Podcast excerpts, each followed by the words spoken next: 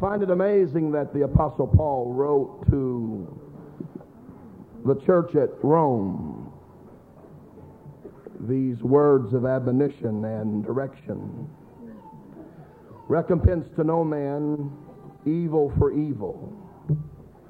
Preceding that, he talks to them in concern to humility, harmony, submitting themselves one to another, loving each other, loving God. Amen. It has been said not just once, but repeatedly in this meeting that your love for God is told about you and your love for your fellow man. And if your love for God is not correct, it is shown through your attitude toward your brother or toward your sister. But it was at Rome, a place of persecution, a place where evil had come against the church. Everything that you could think of, as Brother Westberg preached, of iniquity was found in that city of Rome. The church was hated there. And it is there that Paul tells them to repay no one evil for evil, but live peaceably with all men if possible. Now, I'm going to be honest again. There's some people I have found that are a little hard to live peaceably with in my own. But that's what the Holy Ghost is for. That's what the love of God is for. Then he went on to tell them that they were not to avenge themselves, but they were to leave the way open for God's wrath. For the Lord said, I am the one that will recompense and repay. He said, don't render evil for evil. Don't rail against the one that has wronged you. Don't speak evil against the one that has taken something from you. It would appear, though, and we are all human in this building tonight, and we all have struggled in these areas. There's someone on the face of the earth that you know that the moment you see them, it's just like they automatically start irritating you. Boy, you're acting awful holy right now. I mean, the moment you see them, there's just something about them that it's just like, you know, I just can't hardly stand that person. I see we've got a bunch of glorified folks out there. You've already made it through the rapture. I have had the occasion in my walk with God and in the ministry to have had, believe it or not, people that have wronged me. I've even had some lie about me. I've had some, you ought to hear some. I get a laugh out of some of the rumors that I hear. I heard one the other day, and I said, somebody told that I had embezzled money from the church. And that's why I went to the church that I went to embezzle. And I thought, that's got to be a lie.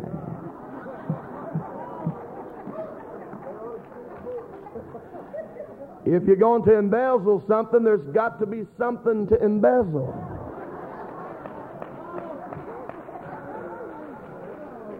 And, you know, there's something in our human nature when we hear these things. It's like, you know, bless God, what's their telephone number?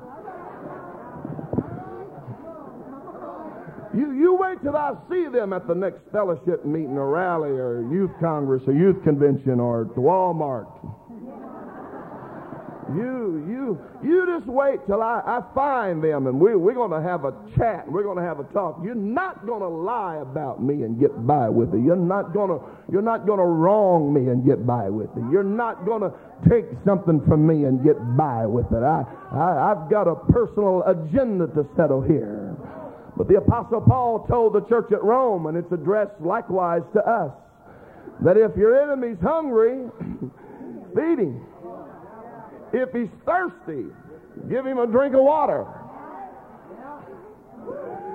Now that's kind of reverse to humanity. That's reverse to the way your carnal man wants to react. When you see them, you want to give them something to drink, but it ain't water. And you'd like to give them something to eat, but it ain't a tuna fish sandwich. It's called knuckle sandwich. You want them. I mean, you want them to understand you've wronged me. And you know what? We've got that proverbial statement that says, I don't get mad, I just get even. You're lying about that too. You don't want to get even, you want to get ahead.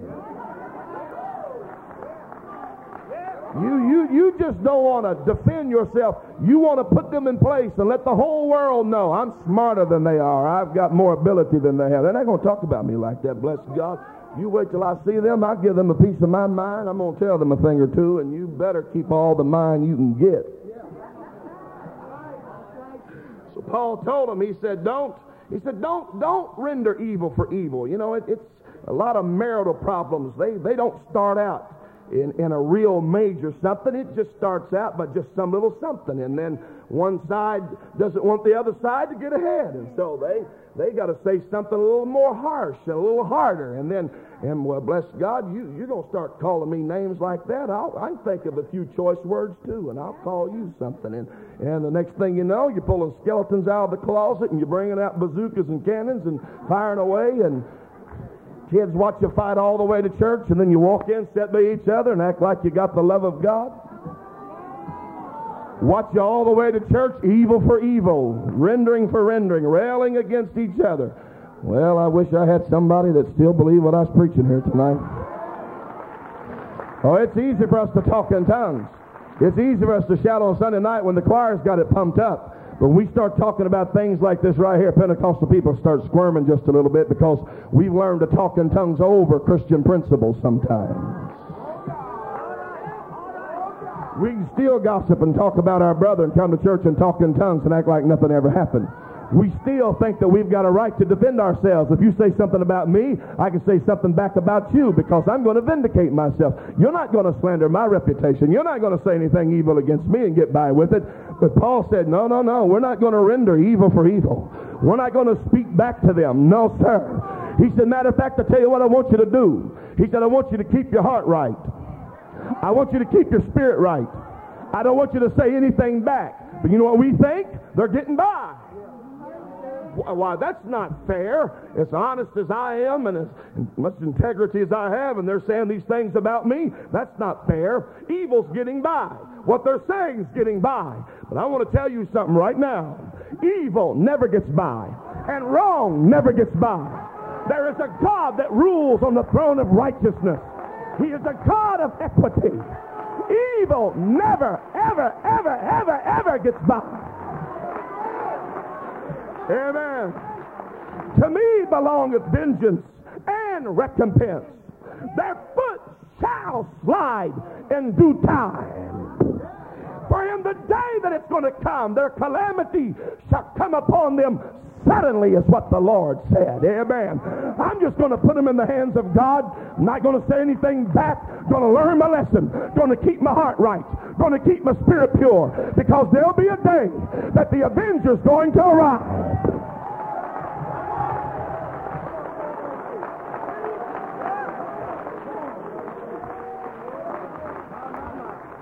Amen. No, you don't have to defend yourself, but that's a hard lesson for us to learn. We think that we've, you know, somebody said it, and I've got to vindicate myself. Amen. Have you ever really, really studied out the book of Job? You know, for a long time, the book of Job did not really fit like I wanted it to fit, and I couldn't comprehend it like I really wanted to comprehend it, because there's something missing, something that I wasn't catching in that book somewhere. It was getting past me. Amen. The story does not really start with the devil and Job. It starts with God and the devil. It starts at the throne room.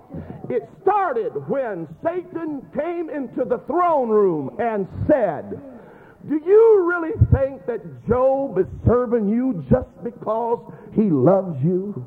Don't you know that Job serves you for naught? Don't you understand that the only reason why he's serving you is because of your blessings and because of what you're doing for him? If you took all that away from him, I'm telling you, God, Job would not serve you. The only reason why your people serve you is because of your blessings. The attack was not against Job's integrity. It was against God's integrity. Amen. And so in the second chapter and the third verse, this is what God says to the devil. Although thou movedest me against him to destroy him without cause. Job, you're just kind of caught in the middle here. I've got something that I need to settle with the devil. My reputation's at stake. My integrity is at stake. My righteousness is at stake. Amen. And so you know the story. He loses all of his money, loses his health, and loses his family. Amen.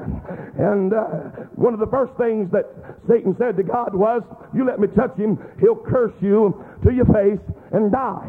Isn't it amazing, Brother McClain? That's exactly what Job's wife said to him on the third trial. Why don't you just curse God and die? Amen. She become the devil. Devil doesn't have a voice to speak through. He's going to put a thought in your mind, and you're going to express it.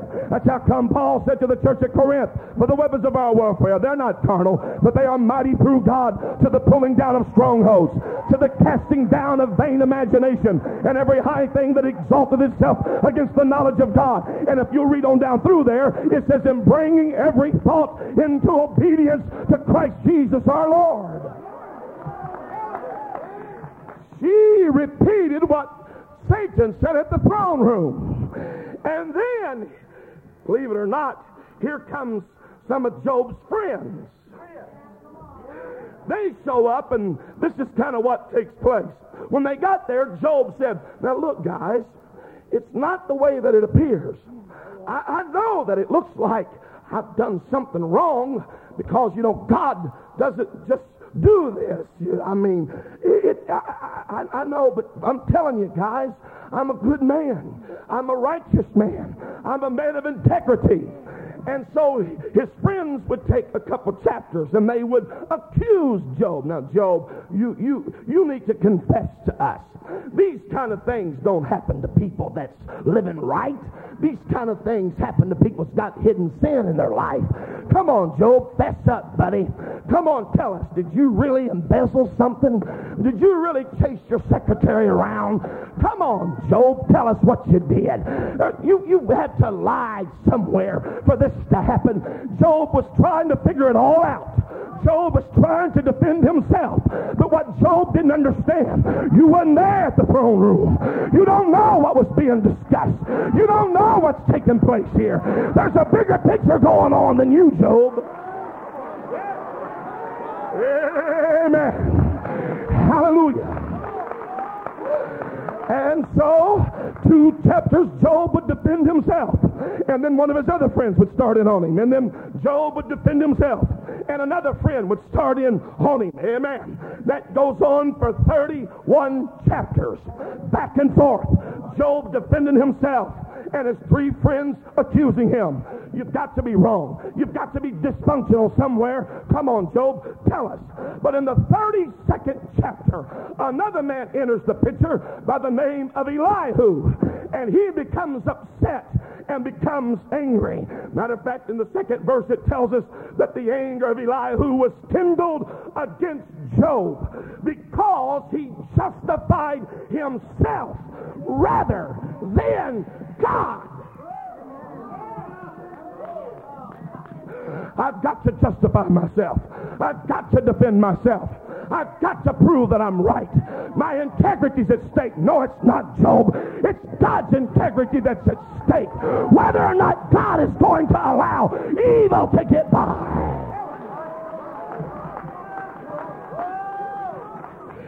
Elihu looks at Job and says, Job, I'm going to tell you who I ascribe my righteousness to. It's not my righteousness, Job. I ascribe it to my Maker. This is not about you against the devil. This is not about you against your adversary. This is about God and his adversary. You just caught in the middle. Hallelujah.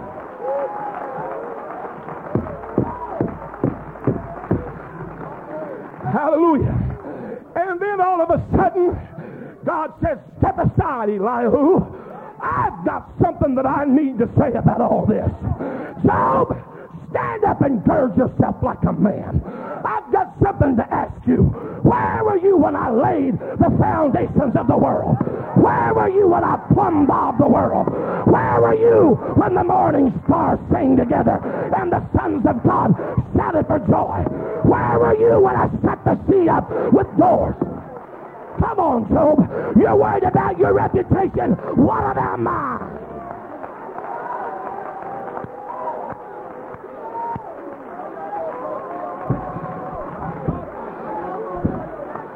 This isn't about whether or not the devil gets by against you.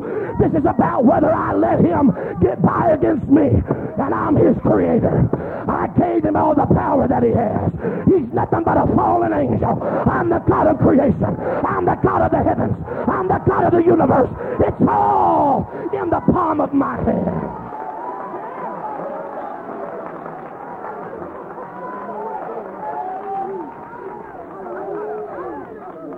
This isn't about your reputation. This isn't about your integrity. This is not about your righteousness. This is about God.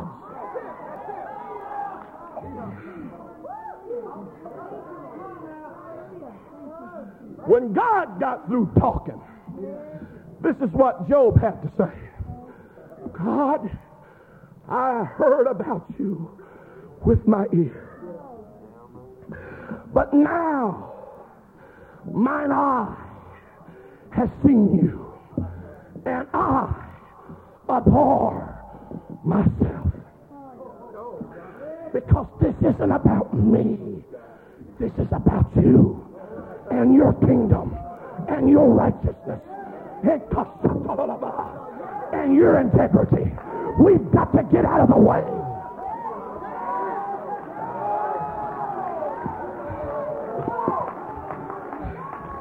I believe everything that was preached in this meeting. I believe it from the depths of my heart, what little bit I know about it. This is all I know. I don't want a worldly church. I don't want carnal people. I don't want worldly looking people. I want people that please God. But I'm going to be honest with you. I've attended meetings that got so negative, I left there saying, my God, is anybody going to make it? And oh, we get up and we're like Job's friends. We're going to say what we think about it and why this one here's down and why this one went charismatic and why this one went liberal. Well, it's got to be something wrong with them. It's a bigger picture than what we see. And I've got news for the United Pentecostal Church. I don't care if every one of us crack up and go charismatic. God's going to have a church on the face of the earth. This is not about the United Pentecostal Church. This is about God. And if you're going to go with God, you better be like him.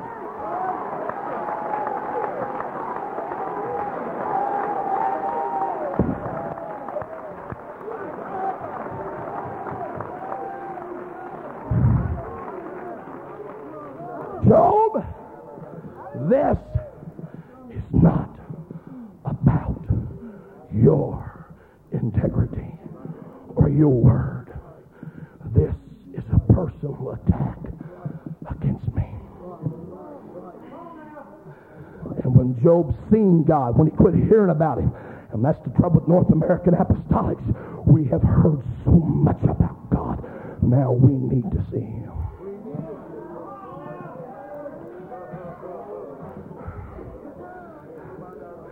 When Job seen all of that, and he repented, and he abhorred himself, God said, now pray for your friends, those that attacked what you thought was your integrity, those that misunderstood you, those when you were going through it said, what did you do wrong? You've got to be dysfunctional somewhere. somewhere. You've got to have something wrong in your life for this to happen. Where did you go wrong? And when people have attacked, and it looks like, hear me, it looks like evil is getting by. It looks like what they're saying is getting by.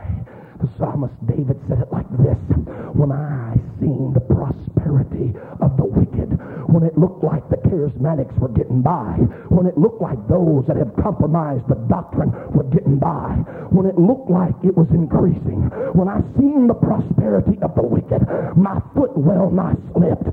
I wanted to rail against it. I wanted to speak out against it. I wanted to say, this is my cause. This is my crusade. But no. When I seen the prosperity of the wicked, my foot well nigh slipped. I just about started becoming like them.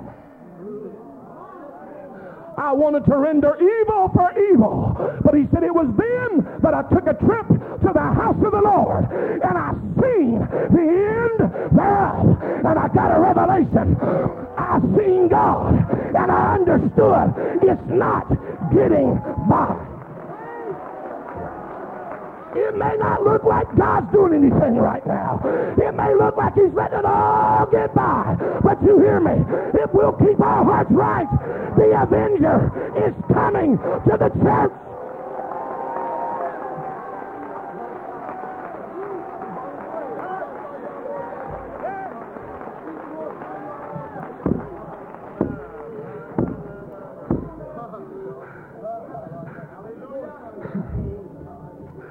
Lord, teach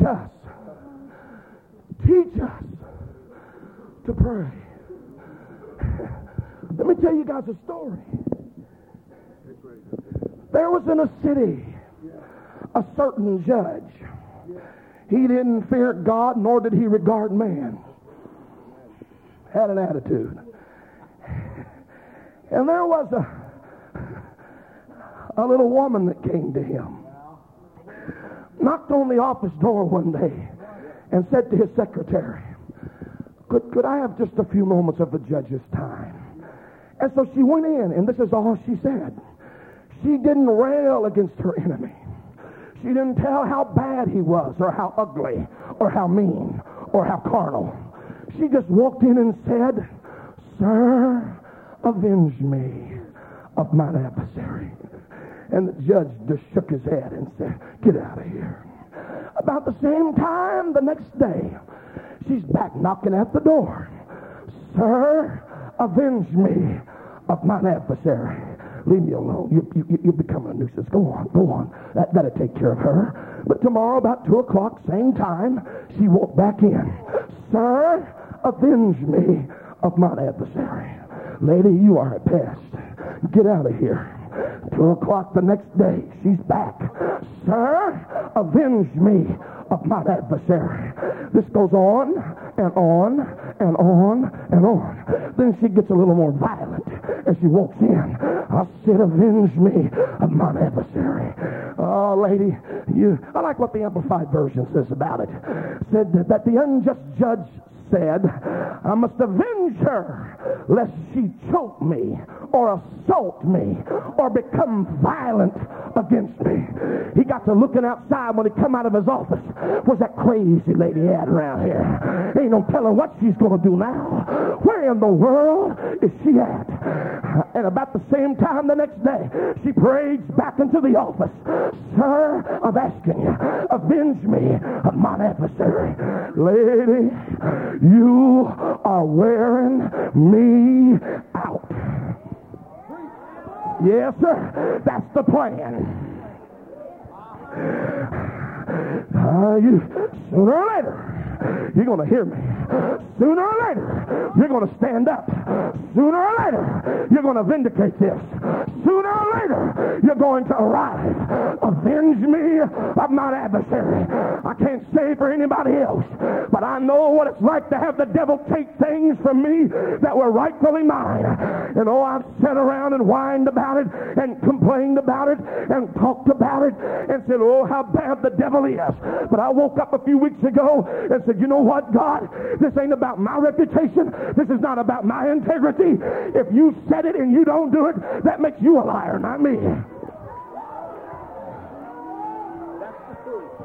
So you know what, God? There's some things that we've lost. But you know, if you don't do it today, I got news for you. Tomorrow when it's my time to pray, I'm going to be right back at the same place doing the same thing.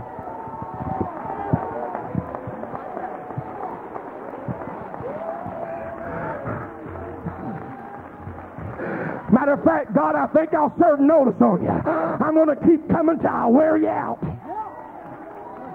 I'm going to keep coming till you get weary. I'm going to keep coming until you say, all right, enough is enough. What did they take from you? What did you lose? What did the enemy besiege from you? Come on, let's count the cost. Let's get it added up.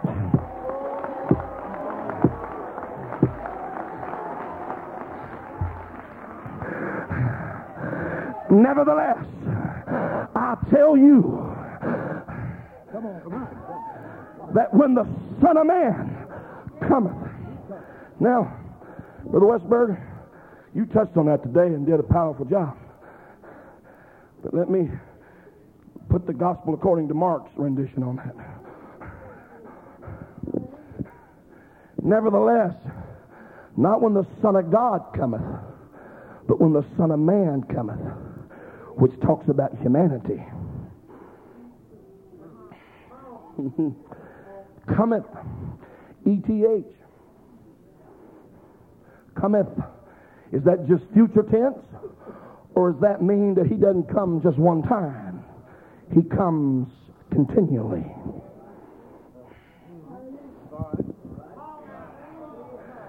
See, we're wanting the Son of God to come.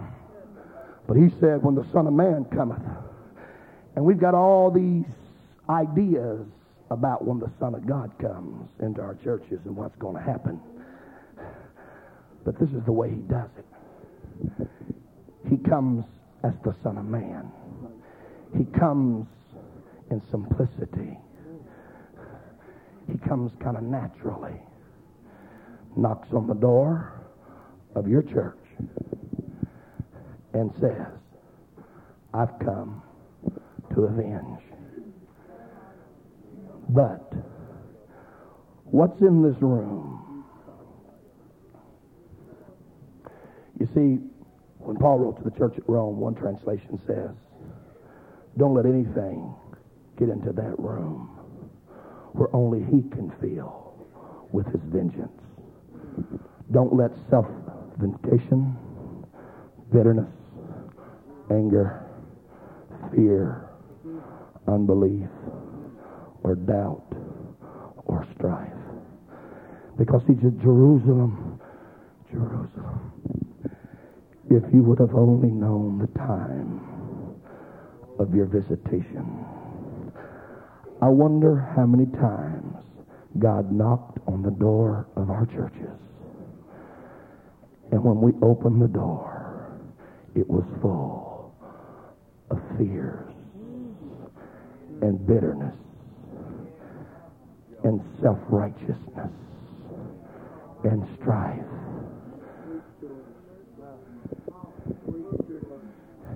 And he said, I can't do it here. I wonder how many revivals I've lost. I wonder how many visitations we've lost. Because when he came, we were so full of self. I've seen it happen so many times.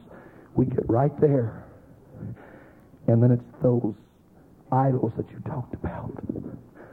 We just kind of neglect it, and we clean it out a little bit, and we get ready, and the church gets excited. You can sense something's happening, something's here, something's taking place, and then we just kind of get careless and it hadn't quite happened yet. I wonder how many times he got right there to the door and knocked. Huh? It wasn't faith that opened the door. He wasn't met with the sounds of sacrifice and worship in the temple. sound of almost a public option. It had become a den of thieves. Everything else filled that place where he wanted to visit. He wanted to bring vengeance to Jerusalem. I would have gathered you as a hen her brood, but you did not know the time of your visitation. I'm telling you, I can't speak for no other part of the country, but I'm telling you about this part of Oklahoma. We are in a time of holy visitation. I said we are in a time of holy visitation. I have preached it for almost 8 years. I have seen it. We live in an area where things have been stripped from us. Things have been taken from us. Where it said it can't happen here. I know what you meant when you said it the other night. I remember before I ever even got to the state of Oklahoma, it said it's a district that don't believe in revival. Well, I don't know about all that. Not here to defend or say whatever. That don't matter. Amen. But you know, it's not going to happen. It's not going to happen. I know what it's like to stand in the pulpit and preach and feel the spirit of unbelief so strong that it would physically begin to choke me from the pulpit, and I'd back up and say, my God, I ain't never seen anything like this. But I'm going to tell you something. I made up my mind the first time I walked to that pulpit. You're going to avenge me one of these days. You're going to avenge me one of these days. It may not be today. It may not be tomorrow.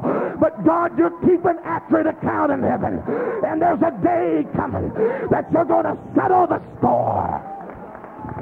He may not come when you want him, but he's always right on time. Let me tell you what we need to do in this place tonight. We need to forget its ark. We need to forget we're from everywhere else. We need to swing the door wide open and let him walk inside and avenge us of our adversary.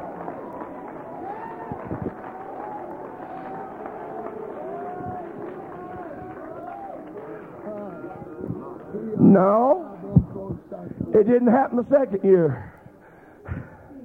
No, it didn't happen the third. God, do you even know where Okmulgee, Oklahoma is?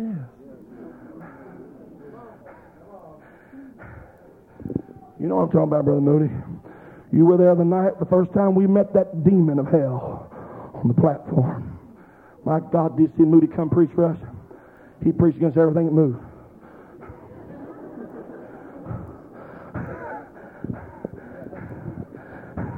He created things I never even heard of. First night, I went home, called Brother Howard, and said, what did you get me into? I said, I ain't never heard anybody preach like that in my life. He said, write it out. Write it out. It's going to be all right. Get that old chest strutted out there. Tie pulled off. He just gets that look on him like, if you're a devil, I dare you to move.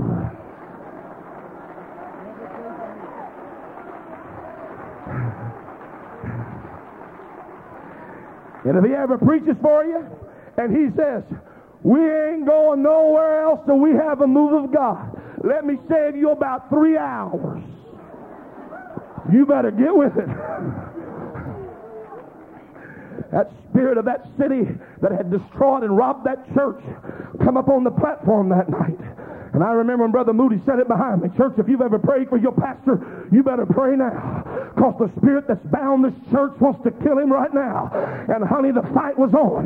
But about 45 minutes later, when that devil let go, honey, we had church there, miracles happened like we ain't never had church.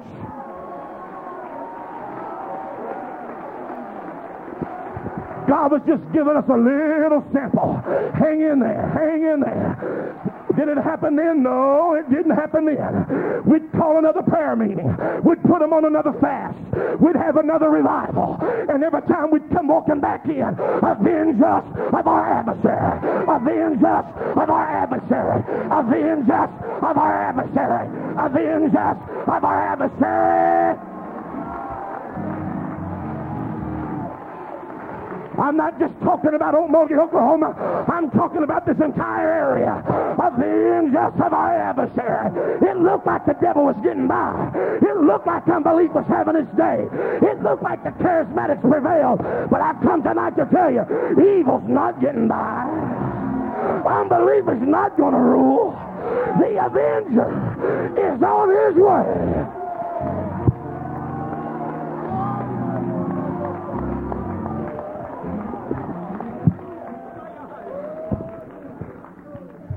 If I would have known 8 years ago what I know today, I don't think I'd have win. You sit down a second. Beat up. Here's where it gets fun. Go to conference. How are you? They all say, great. Had a great service Sunday night. 29 people got the Holy Ghost. How's everything in Oklahoma?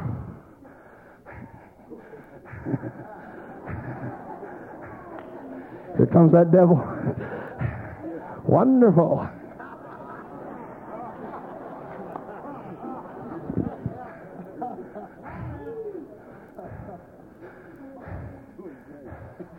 And it's like, how many did you have get the Holy Ghost? Well,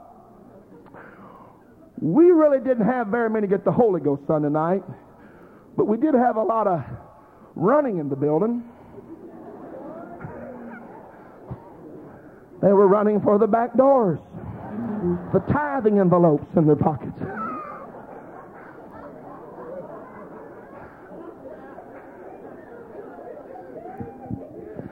And then you got all these meetings and all these guys get up. 965 prayed through last year. I've had that many backslides.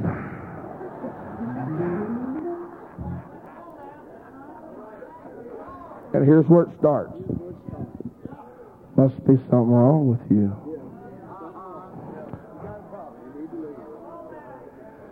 You're not as good of a pastor. You must be a little dysfunctional.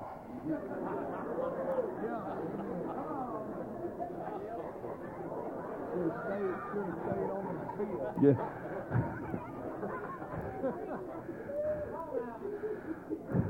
Finances are gone.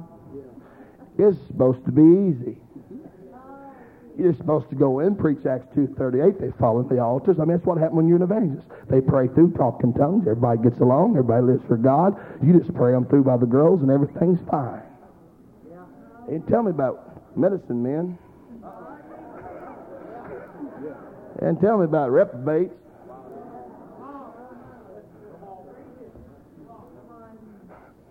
They didn't tell me about unbelief.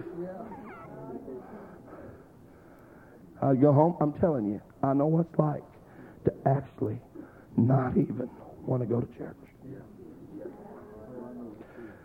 I know it's like standing office to the last minute and say, I don't want to go to that pulpit. I don't want to go to that pulpit.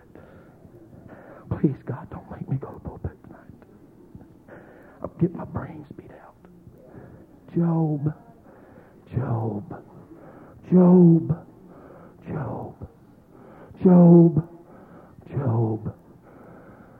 this is not about you.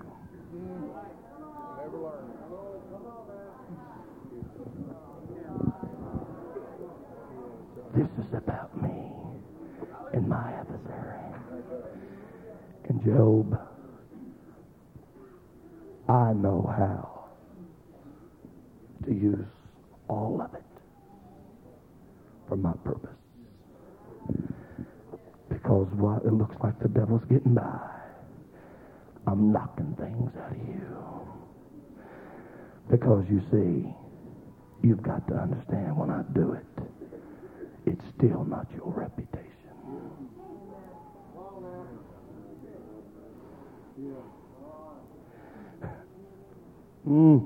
Feel the Holy Ghost right now. You know, they didn't. Is there if I just say what I feel right here? They didn't tell me that if you really wanted to be used of God, all of the consequences. And I remember when I first started feeling God deal with me, some things opened. I looked around and said, no, wait a minute, God. Everybody, it looks like, gets an apostolic ministry in Waco or in Waco. And I'm honest with you. I just kind of put it right there and said, you know what? I don't want it. How in the world do you have this kind of ministry and survive? And about 7:20 one morning, my phone rang. I picked it up. I said, hello? Hello? Hello? Brother Morgan? Yes? This is Sister Chennault. Oh. I'd never really met her. I've been praying for you this morning. I'm glad somebody's praying for me. Brother Morgan, have you not prayed and asked God, how can men operate, and this is her terminology, in gift ministries, the supernatural, and not be destroyed? I'm telling you, eyes wide awake. I said, yes, ma'am, I have prayed that. So the Holy Ghost gave me an answer for you. I said, well, tell me. Brother Morgan, when the gifts cease to operate from within and through love, they will turn on you and destroy you. You better remember, every time you're used of God, you must do it in the love of God. Whew. Thank you, Sister Chennault. I mean that. Thank you. I'm glad you prayed for me. Boy, it got quiet in here. I said something about supernatural ministry, and boy, it got quiet, didn't it? What's so supernatural? This has been going on since Pentecost. It's been going on from the foundation of the world. Why all of a sudden are we wanting to act like the denominal world and deny that it exists and say it's not for us today? I want a Church of Christ church. I'll go to some Church of Christ church. I'm going to tell you something. We've let the devil come in because some dingbats misused something, and he stole it from us. But I tell you what, I've been praying. Avenge us of our adversary.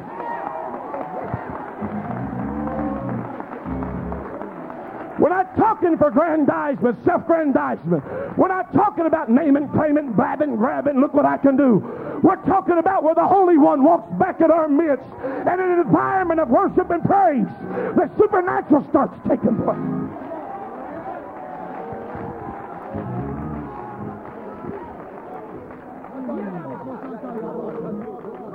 No, they didn't tell me about all that stuff. They didn't tell me about the devils you have to fight. And I'd climb back over in the corner and say, my God, I thought you're supposed to be helping me.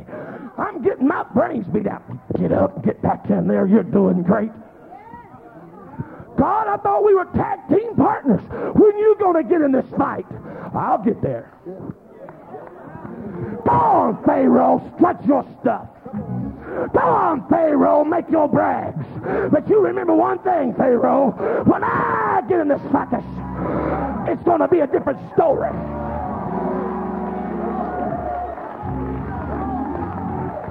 I'm going to give me glory on you, Pharaoh.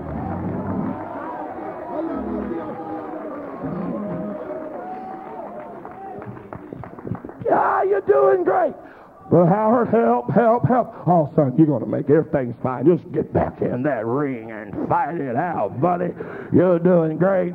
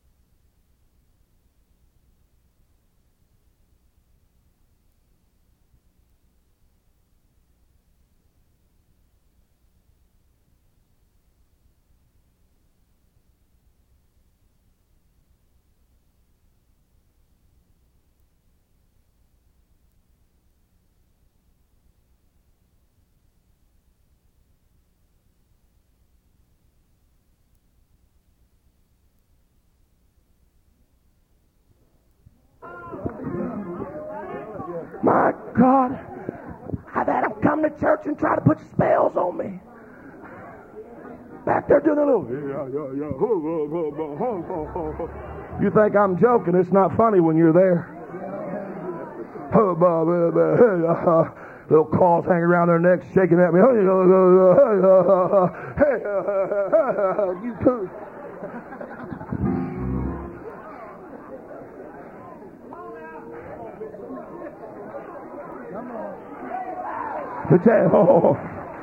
tell y'all something. In Oklahoma, the black community and the American Native community is where our revival's at. You starchy white folks, you don't want revival. You think you have arrived. You think you got it all figured out. They that are whole need not a physician. Got 3 kids, 4-bedroom house, 3 bathrooms, got a nice car. We're doing all right. Well, let me go across town. That's what the Holy Ghost said. Go there and find your old crackhead over there. Go there and find you some old alcohol.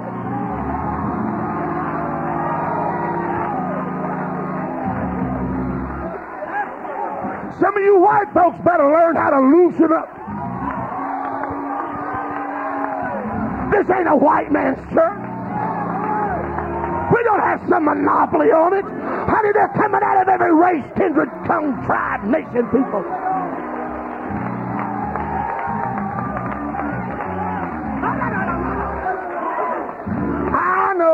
I know. Be careful over there. You might get it black around here. Wouldn't that be horrible? We might learn how to have church a little bit. We might just quit sitting there. I wish to God that he would avenge us of the worship and the praise that has been lost from the apostolic church.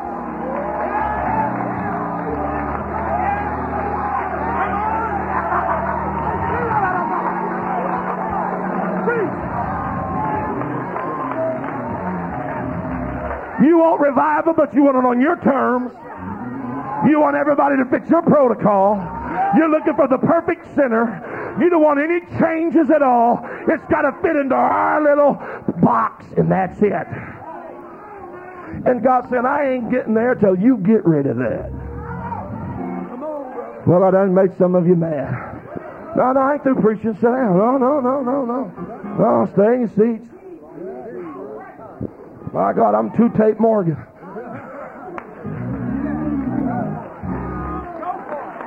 I've been waiting on this for almost 8 years. This is my night. I've been waiting on the Holy Ghost to walk into this area and say, all right, I'm here. Satan, your kingdom is coming down. I heard the voice of Jesus saying, not the voice of Mark Morgan, not the voice of Gary Howard or David Shatwell. I heard the voice of Jesus say, I'm pulling your kingdom down.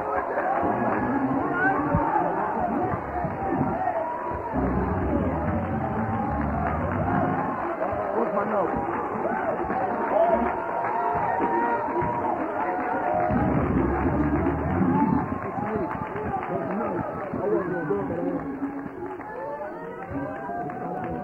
So I say, I was preaching in Bossier City 2 or 3 weeks ago. Just minding my own business. Brother Suber said, well, I need to talk to you early tomorrow. I said, all right, why? He said, one of my young men last night was up for over 2 hours in travail, intercessory prayer for you. Brother Emery? Where's Emery? The Flip Wilson of Pentecostal.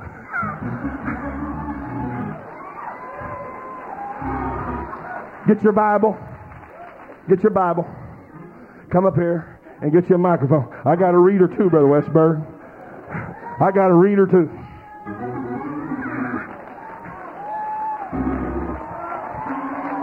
Get you a microphone.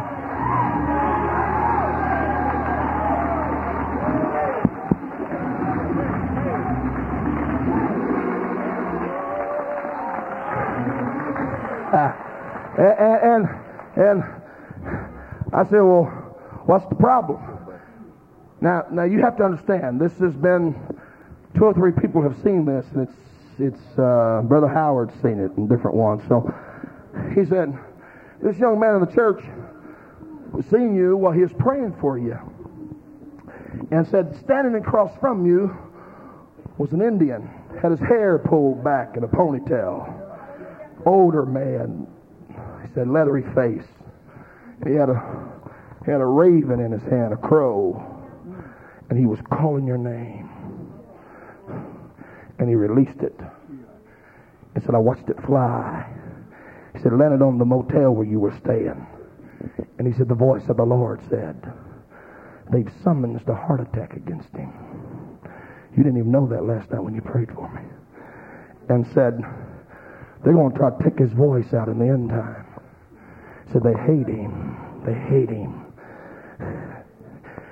And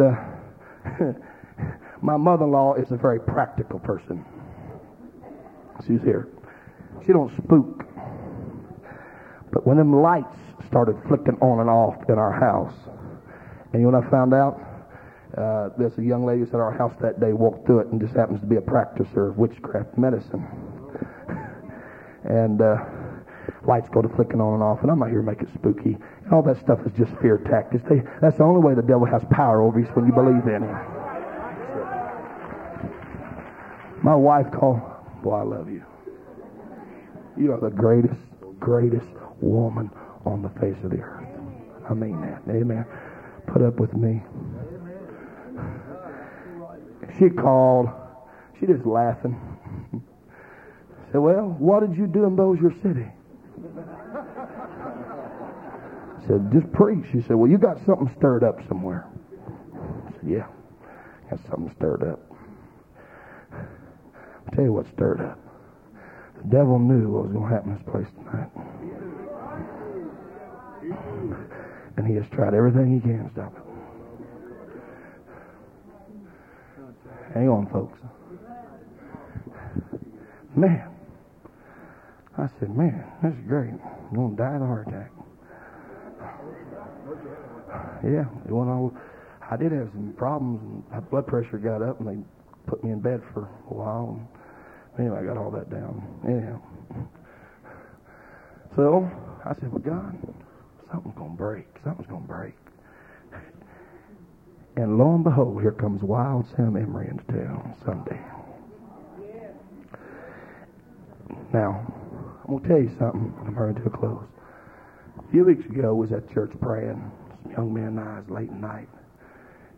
Boy, who was it preaching, Brother Westberg, about like God wasn't there? And I mean, it'd been for several days and weeks.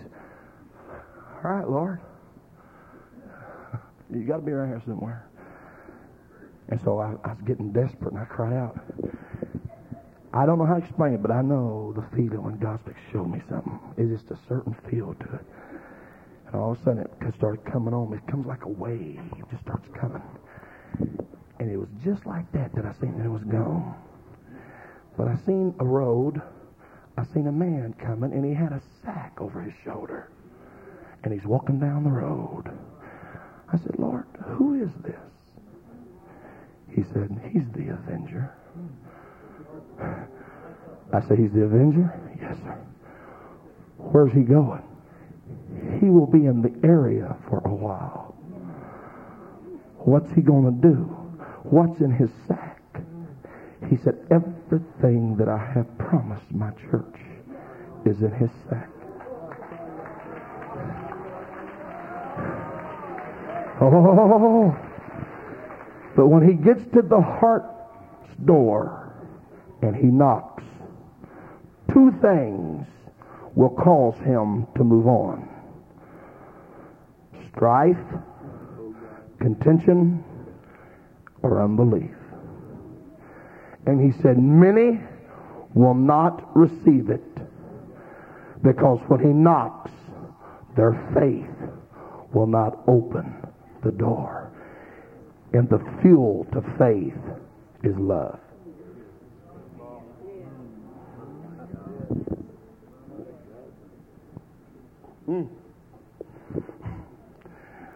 All right, Lord. I told Brother Terry Harmon was there that night, insisted. It is on me. When it gets on me, I was talking. It was in prayer. I was talking to him.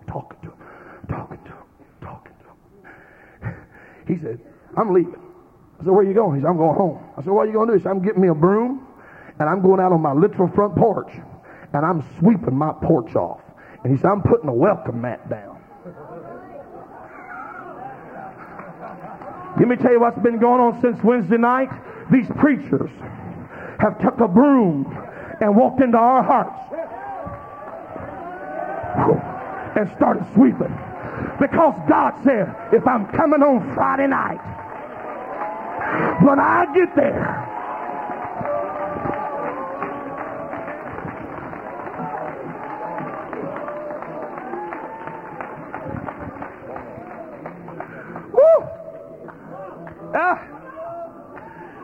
so here comes Brother Emery. He comes into town Sunday at church. He says, I believe the Lord gave me a message to preach. I said, well, preach it. He walks up to the pulpit Sunday night. Now, I'm already knowing about tonight. I'm already knowing what God's been dealing with me about for weeks. This area, revival, avenge, I'm coming. And I believe like something about to pop. And he walks to the pulpit Sunday night, and this is his text. Read. God is jealous, and the Lord revenges. The Lord revenges and is furious. The Lord will take vengeance on his adversaries, and he will reserve wrath for his enemies. Thus saith the Lord, though they be quiet and likewise many, yet thus shall I cut them down. Yeah. When he shall pass through, though I have afflicted thee, I will afflict thee no more. For now I will break his yoke from off of thee. I will burst thy paths asunder, because enough is enough. Avenge me! I'm my adversary.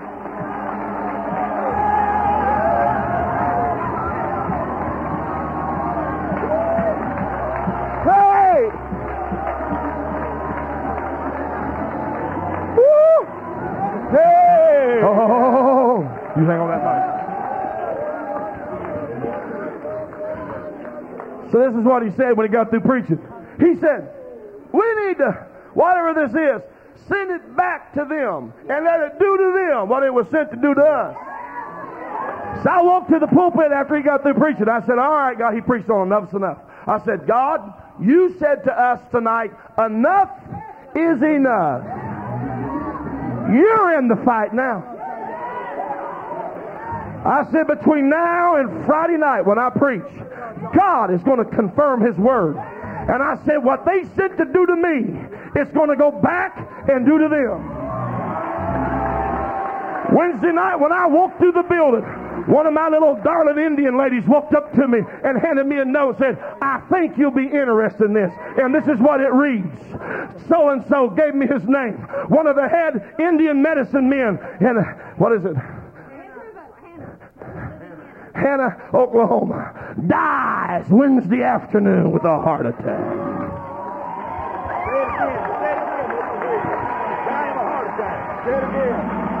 Dies Wednesday afternoon with a heart attack. Devil, this ain't about me and you. Hey. It's about you and God. My God, look. This ain't about my reputation. This is about God's reputation. Oh. And you ain't ever got one on God. I want to say it again. Satan, your kingdom is coming down. This is the hour for the apostolics. This is our revival. This is our moment. This is our time. They've had it long enough.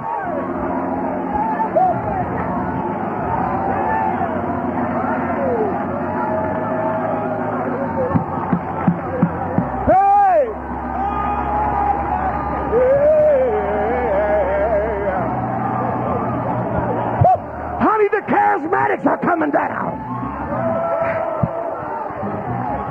The liberals have had their hour. They've had their day.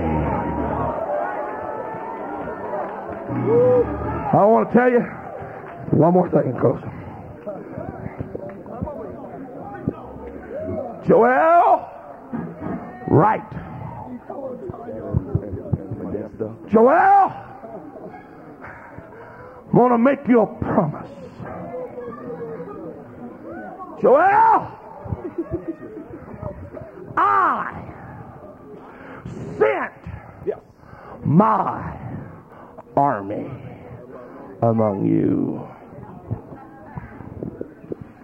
It devoured and it destroyed. I had to learn this the hard way. I knew what you was talking about. I know what it's like to go. And look at that little darling. Say, honey, please don't get bitter. Please don't get bitter. I don't want to embarrass anybody. I'm not trying to make it so personal.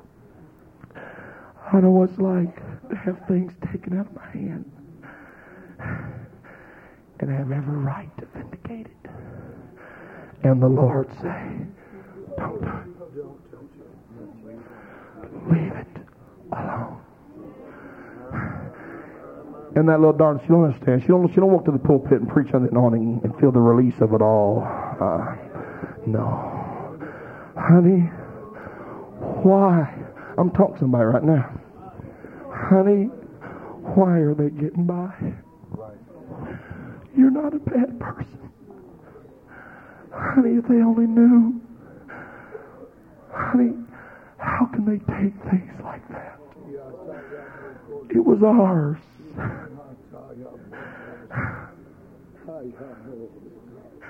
It was then. I still remember it. I come home from the church. I said, spirit of bitterness is trying to creep in our home. We went and knelt in the living room. I knelt beside her, put my arm around her, and I wept and wept and wept and wept. I wanted to defend myself. I wanted to walk to the pulpit and say, I was right. You don't know all of it. You don't know. You just hear little parts of it. And the Holy Ghost say, leave it alone. I will tell you something. Only through the grace of God, we kept it swept. Oh, there's times you'd come back in. No. You see, I'm the keeper of my door. No, you're not coming in here. We're saving this room for God. He's going to get here sooner or later. Joel! I seen what the palmer worm, the canker worm, and the caterpillar's eating. Matter of fact, Joel, I've kept up with every bushel. I've kept up with every backslider. I've kept up with every lost blessing. I have kept up with every miracle you lost. I have kept up every time the enemy stole it from me. I've kept accurate records. I know everyone that's left. I know every empty spot. I know the hurt. I know the pain. But you see, I got accurate records. And so, Joel, when I get through, let my army take out of you what I want out of you. When I've swept that room, when I've swept that room clean, when I took my broom in the spirit and I've swept through there and I've knocked the cobwebs out, when I've prepared you, Joel, I tell you what I'm going to do. I'm going to pay you back everything that you lost. I kept it in record. I seen every backslider. I seen every daughter that left your church. And when I arrive, I'm going to pay you back all of that in one lump sum. And not only am I going to pay it back to you, Job, what you lost, but I'm going to add interest on top of it because my reputation is at stake now. Oh, yeah. not going to tell me that I don't pay my bills. You're not going to stand in judgment and say you wasn't fair. So I tell you what, anything that you give me in this life right here, in this same life, I'm going to give you back 100-fold. I want to ask you, what kind of a revival will we have if God gave us 100-fold off of every backslider?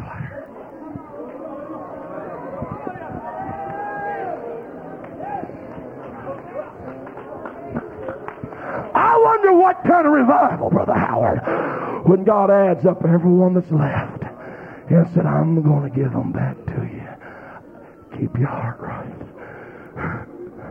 Please, I beg you, don't let that get your heart. I beg you, don't let nothing. He's coming, Brother Howard. He's coming. The devil walked into Tulsa, Oklahoma years ago and destroyed and wreaked havoc and brought it down. But God said, I have kept record. And I told him in the office, I said, angels are already coming into the city tonight because the avenger's going to walk into our midst, and miracles are going to happen, and people are going to be delivered.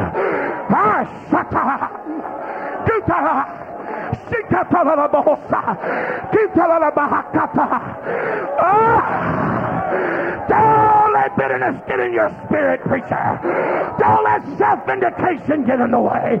Don't worry about what they think or say about you. It's not your reputation. It's God's.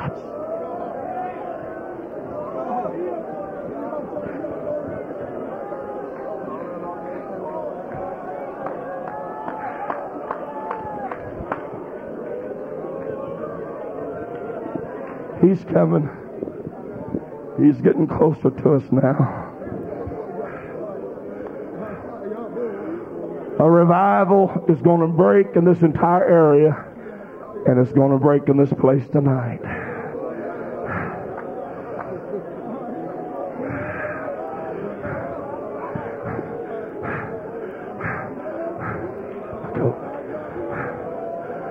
Oh, he's coming. He's coming.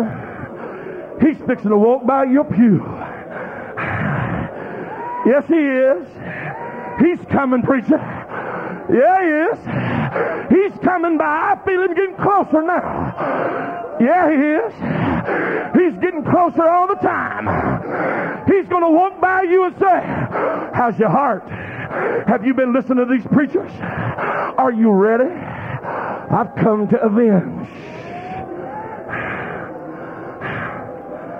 I've come to avenge. Woo. He's getting closer.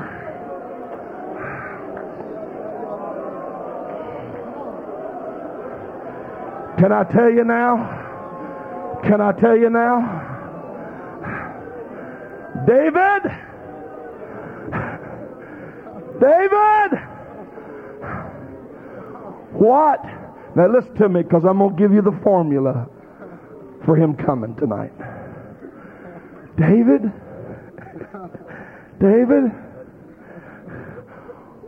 what are you doing? Don't you know the Philistines have had that ark? David, don't you know the false has had that ark? Yeah. Careful, David. It might be contaminated. Be careful, David. Men have lost their ministry over that box. And here comes David. He's bringing it home. Yeah. That's what. Well, David, what do you want that box for? Because that's where his glory is at. David, how you going to bring it? Now we've preached for years. He shouted and danced. But there's something that preceded that. They've built him an altar. Yeah, right. Shed blood.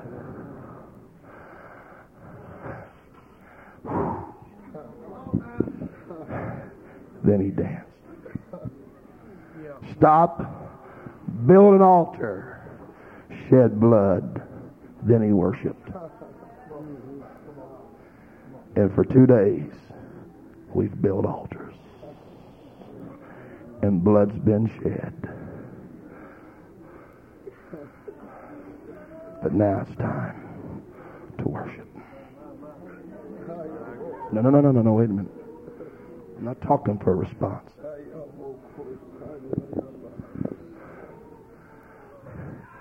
These preachers have preached us to an altar, and they've made us look at ourselves. And now it's time to worship. Because you see, here's what some of you want. If a preacher will come to me and tell me what's wrong, lay his hands on me and give me a word, I can believe. It might happen tonight, and then again it might not. Lift up your head, O ye gates. Be ye lifted up, ye everlasting doors. For the King of glory shall come in. That's what those carrying the ark said to the keepers of the door. To the keepers of the door. That's what the Holy Ghost has been saying to us all week. Lift up your head, O ye gates. Be lifted up, ye everlasting doors. For the King of glory shall come in. And here's what we've been saying. Who is the King? That's what the porter's on the door. We're not letting just anything in here. Right. Who is the King of glory? Yeah. And here's what those carrying the ark said. The Lord God, strong in battle. The Lord God, strong in battle. He is the King of glory. When he come into Jerusalem, how did he come? He come in the midst of sacrifice and worship. He's close to us. He's close to us now. Brother McDonald, he's going to come by your pew here a little bit. He's going to say, oh, it'd be easy to vindicate yourself and to get bitter. But he's going to stop and say, look in here. Look in here. I've come to avenge you now.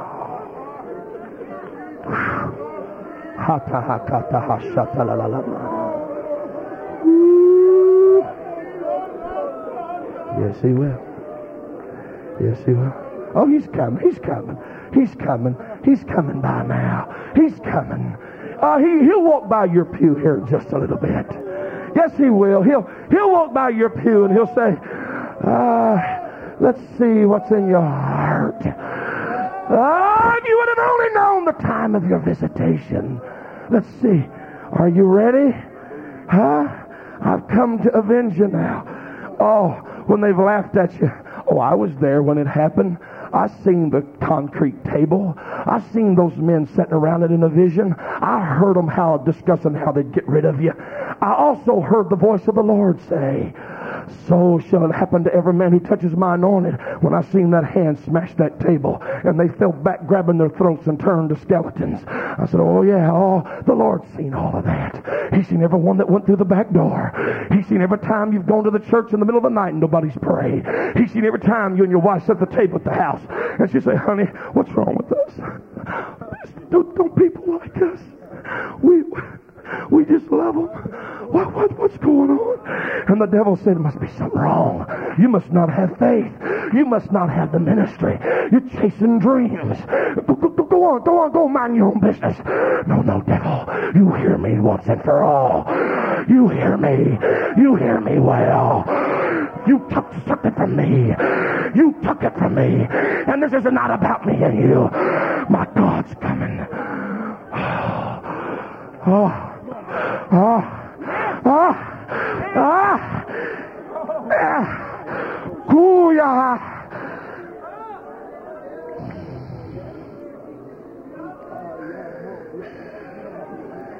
They said, this is a dead womb.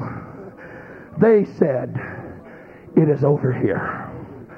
They said, it will never happen here again. He has lost his burden. But I will visit you.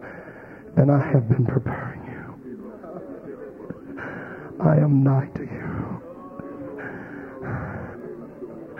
Houston is fixing to have a revival. Huh? My God.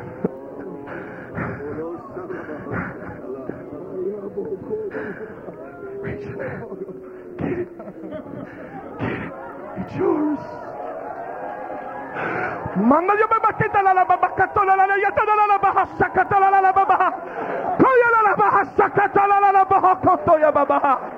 He's coming. That's why hell's broke loose. That's why divorce is trying to run rampant. He's coming. He's getting close. And the enemy's trying to bring contention through our ranks. He's got to get brother against brother, sister, because he knows that the evangel's getting close to us. He knows he's getting close. He can sense him. My God, he's getting close to us. He's getting close to this building right now.